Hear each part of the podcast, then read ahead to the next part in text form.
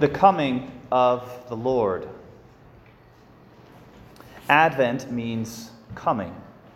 And there's three comings that we honor, we notice. The first is uh, our readings today, we hear of how the Lord will come. And so we kind of put ourselves in the place of the Jewish people, waiting for the Messiah to come. We who have received Jesus, we're looking for the time of Jesus will come again. That the, the Lord is going to come. Could be today. Probably not. I hope it's not today. I mean, it could be today. Lord, I'm not saying I don't want it to be today. I'm just saying, still got things to do. Um, so there's, there's a, the Lord will come. There's also an, an aspect of Advent of the Lord has come. And, and in a particular way, we transition to that on December 17th, where we look at the Lord's first coming, that the Lord has come. What does that mean for us? That's what we typically think about with Advent, right? We think of Christmas, like, oh, the Lord has come. It's true. So that's the second one. The Lord will come, the Lord has come. There's kind of a, a middle one, too, is the Lord is come. So you have future, past, and kind of a present tense. That the Lord is here. That I don't have to just wait until Christ comes again to be with him. That I can already live in relationship and in his peace and a confidence. It's a confidence that allows us to, as Jesus says, to stand ready, to stand erect and raise our heads because our redemption is at hand. Because we, we know the Lord who's coming. And so when he comes, we can be ready to welcome him. It's like maybe you experienced that with the holidays here in the last few days, that where there are people coming to your home, where there are people you are waiting to see, and there's an expectation, there's a, a hope, there's a joyfulness. I, I know my, my family and the family text, we all have one of those, right? So they said, uh, maybe, should we do Zoom this year? And, and they said, what do you guys think? What do you guys want? And I was like, well, I want to see everybody in person. That doesn't mean you have to come, but that's what I want because I want to see you. And I can drive all around and try to see you all, but why don't we come and gather together? And so there's a, there's a hopefulness, there's an expectation of the Lord coming because we already know him now. And so maybe if we're if we're not looking forward to that great hope, if it if we think about God coming and we don't feel joy, that means there's probably some work for us to do now. And maybe a little bit like for students, when you think about finals coming in the next week and a half, right? That for some of us, it's like, all right, let's get it done and go home for Christmas. But for other people, it's like, I am not ready. Um, it's a very stressful, anxiety time, filled time.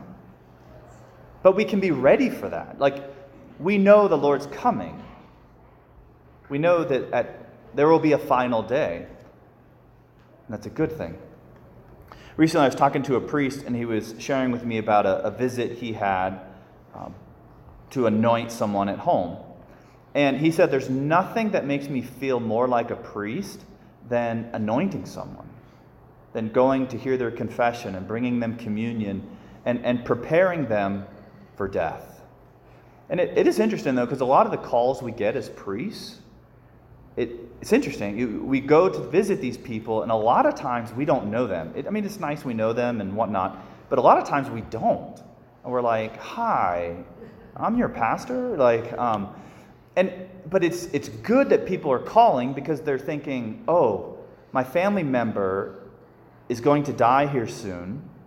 And so we want them to be ready to meet the Lord. So now we're going to call. And it's just interesting because we don't, we don't have to wait to the last minute. Because we don't really know when that day will call us. And he, he kind of just pointed out he was doing the prayers, and he's like, I didn't really know them. And I think it had been a while because I said, The Lord be with you. And she said, And also with you.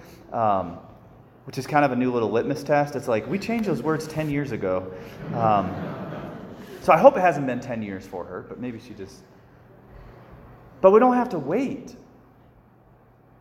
We can be ready now and look with, with expectation and, and hope. And it's, it's for all of us. I know, you know, for priests, we're supposed to have our will and our like power of attorney and all that, our, our funeral preparations, all that stuff we're supposed to have on file with the bishop's office. Because I don't really have a spouse. And as much as Father Will likes me, um, he doesn't want to have to be going through all my stuff and figuring it out after I, you know. But we can be ready. I know my mom, she has a, a few years ago, she and my dad met with a, a Catholic estate planning attorney, and there's a binder on the, the bookshelf in the hallway. She says, this is, this is where all our information is. And it's actually really beautiful and liberating. Like she can just enjoy life. She doesn't have to worry about, oh, I have to tell my kids this.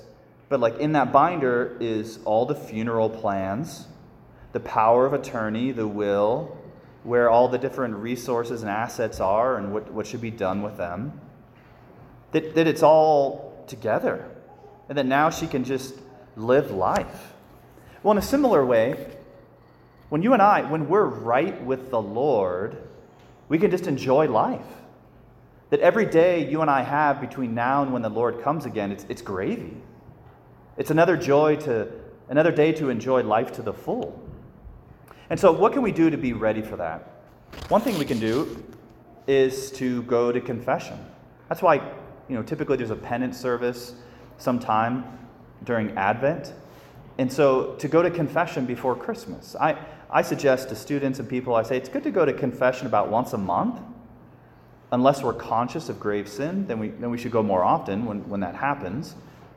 But then we're always ready. Like some people go to confession right before a big trip, before they travel, which I think is a great practice.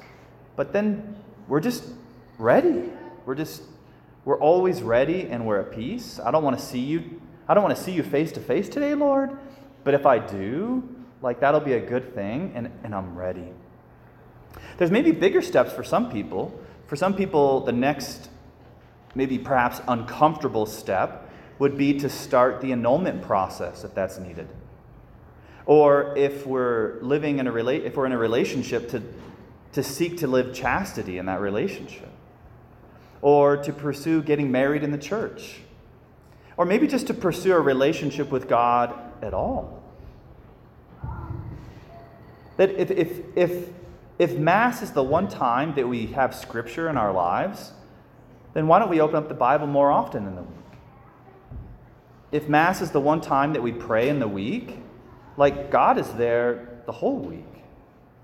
God wants to be with us not just in some moments, but in every moment. And so Advent becomes that, that time, that kind of reminder that the Lord is coming. And that's a good thing.